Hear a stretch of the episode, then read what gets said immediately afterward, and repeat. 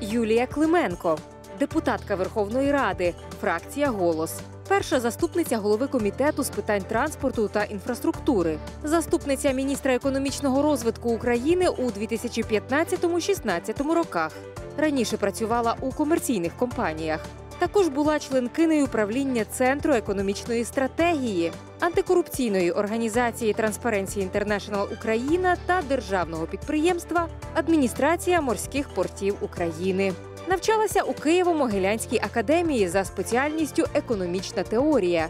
Здобула ступінь MBA у міжнародному інституті менеджменту у Києві. Пані Юлія, вітаю вас. Вітаю, Андрію.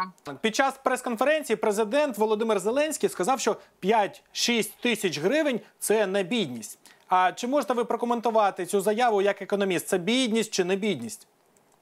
Ну, це точно бідність. Я би сказала, що це навіть не бідність, а рабство. Тому що те, що пропонується, і те, що оголошується зараз, це що люди повинні працювати за 5-6 тисяч гривень, в той час як е, ми розуміємо, що навіть прожитковий мінімум в Україні реальний становить біля 4600 гривень. Це значить, що це хліб і вода, де факто з мінімальним набором продуктів.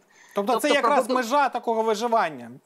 Це межа виживання дуже скромного виживання. Тобто, це не не влашто... не ми не говоримо про те, що треба заплатити за елементарно ж там не знаю за школу, яку ми на жаль повинні там щось підтримувати, платити, купити якісь підручники і так далі. Тобто, це такий прожитковий мінімум, який ще роз... був розроблений, методологія якого була давно розроблена. На жаль, 5-6 тисяч гривень це рабство в Україні. Е, не, ну неможливо вижити е, на такі гроші е, сім'ї, наприклад. Ну, так? у- Тобто, уряд, уряд обіцяє створити ще 500 тисяч робочих місць. Там трохи більше будуть зарплати, 6-8 тисяч, здається. Чи допоможе це якось ну, витягнути, підтягнути е, середній рівень зарплат, можливо? Давайте скажемо чесно: в Україні е, середня заробітна платня складає е, 12 тисяч гривень на даний момент. А? Ну вона трошки зменшилася, але вона між 10 і 12 тисяч гривень. Це те, е, це вже була е, середня заробітна плат- е, платня офіційної економіки. Де факто та ми не беремо неофіційну частину. Тому, коли е, уряд каже, що він запропонує 500 тисяч місць. По е, 5-6-8 тисяч гривень це означає, що вони просто на ці місця ніхто не піде працювати, тому що для люди не підуть працювати на таку мінімальну заробітну платню, особливо в тих галузях, які пропонує уряд. А взагалі, А це- взагалі реально створити таку кількість пів, півмільйони робочих місць? Ні, це нереально. Це е, реальні фантазії, тому що те, що було показано 154 тисячі е, місць, наприклад, в інфраструктурі, це просто нереально, тому що там є 80 тисяч робочих місць. Е, я не знаю звідки ці розрахунки були взяті. Я спитала про це уряд і спитала міністра економіки. На жаль, мені не дали відповідь, але я ще спитаю письмово, де вони, Ну, як вони якою міністр- методологією. Міністр інфраструктури в нашому ефірі сказав, що вони готові на інфраструктурі тільки 100 тисяч створити. Це якщо запустити будівництво всіх доріг, які тільки можна.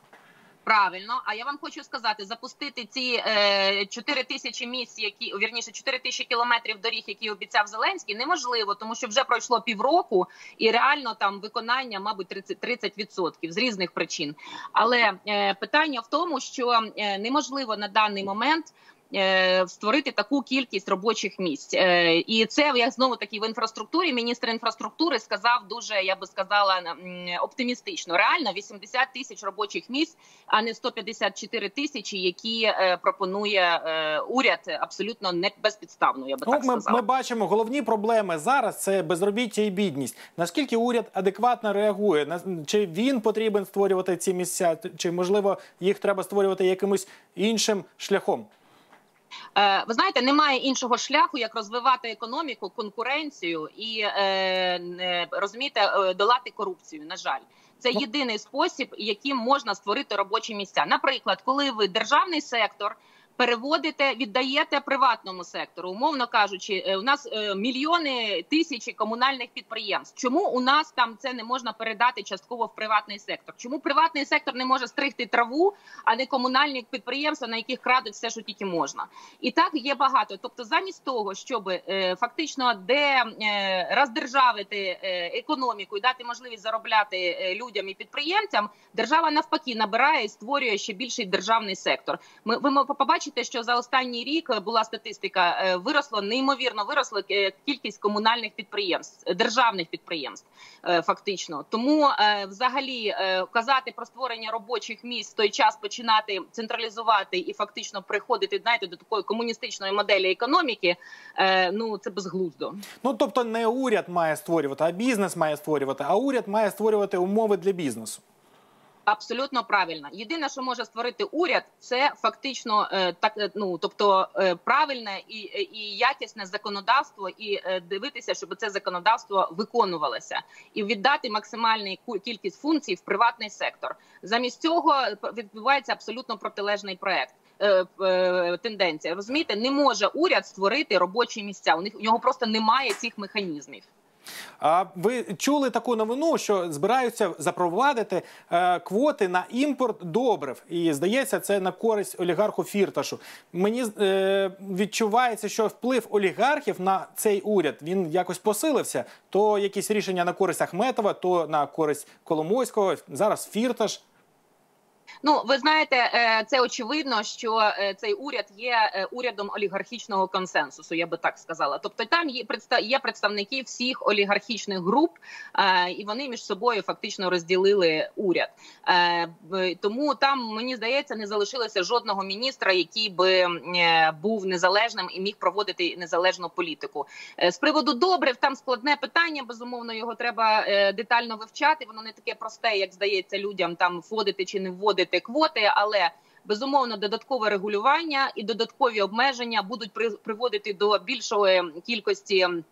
Е, Сірого е, імпорту е, і буде призводити до підвищення цін. Це завжди так відбувається. Ну інших Ну, го- головне, щоб вони зараз вас- винайшло. Е, Головне, щоб вони зараз вас не послухали. Ви радите передавати більше бізнесу, і вони е, тим самим олігархам і передадуть всі ці функції державні, про які ви кажете. І, і траву будуть в нас компанії олігархів стригти, і, і, і таке інше.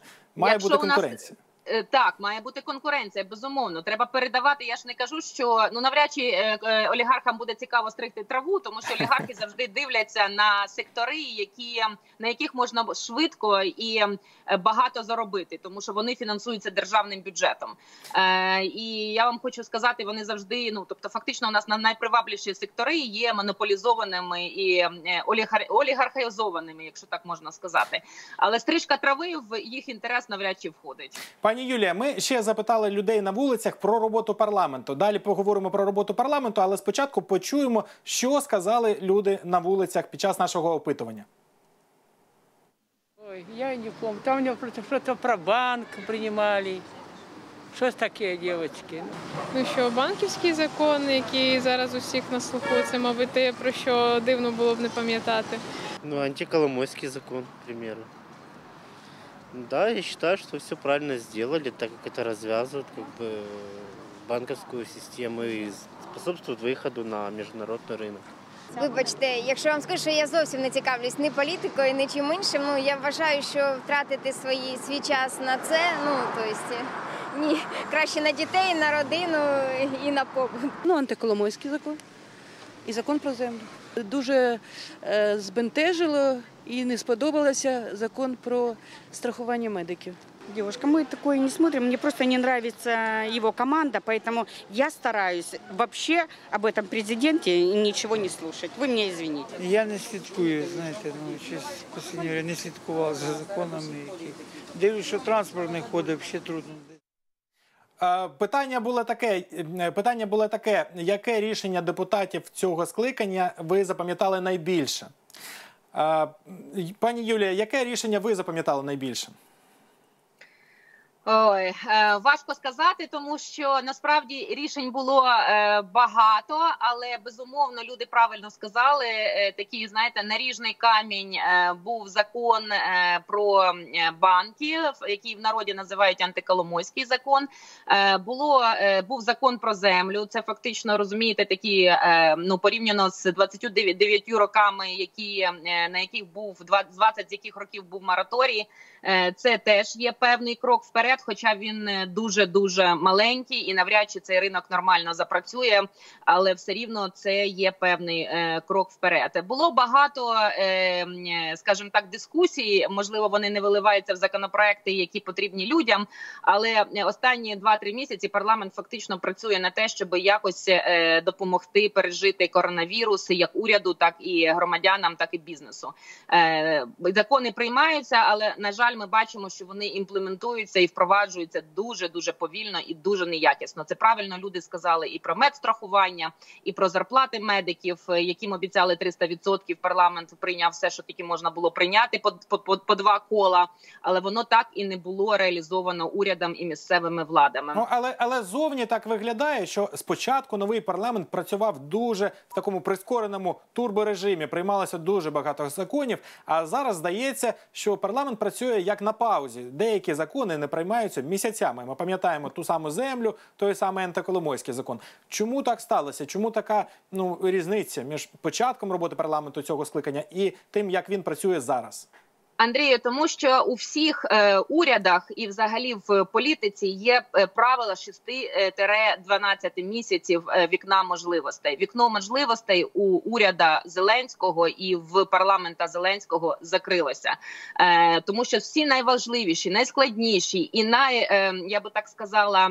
Е, такі знаєте резонансні законопроекти треба було приймати в 6 місяців, поки е, була це вікно можливостей. Зараз е, ми бачимо серйозна фрагментація партії Слуги народа. Почали вилазити олігархічні інтереси в цій партії.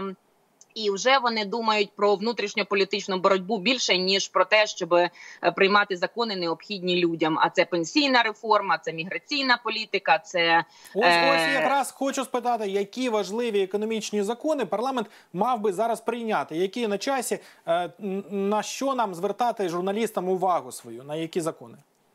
Знаєте, нічого не мінялося за останні 29 років, щоб Україна успішно вийшла е, з цього економічного піке е, проїдання, в якому ми знаходимося постійно. Тобто, ми постійно зводимо кінці з кінцями. Е, А нам треба починати думати про майбутнє і розвиватись. Най, найбільше, що треба було зробити в перші 6 місяців, це зробити судову і правоохоронну реформу, яка у нас фактично не відбулася. Без чесних судів ніяка економіка працювати не буде. Можливо, це дуже складно пояснити пересічному громадянину, тому що де суди, а де е, гроші.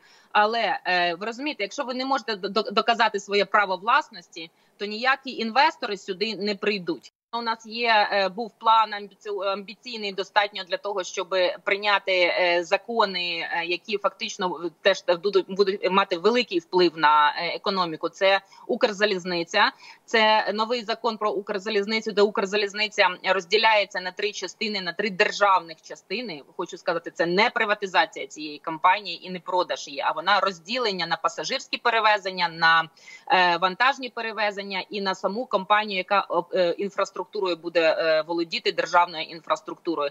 Тому що на даний момент Укрзалізниця, знаєте, це такий е, великий конгломерат, але це і з іншої сторони є скелет економіки. Без неї нічого працювати не буде. Ні експорт, ні перевезення, ні туризм, нічого не буде працювати.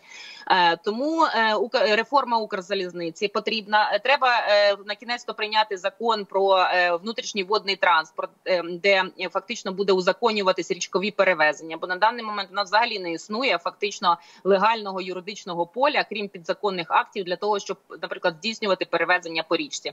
А це в е, великій мірі розвантажить дороги і залізницю. Е, Треба і є, є ще багато планів щодо е, і доріг, і до портових зборів, і яким чином вони регулюються. Багато багато аспектів, які будуть впливати і на малий, і на середній бізнес, і в кінці кінців на громадян.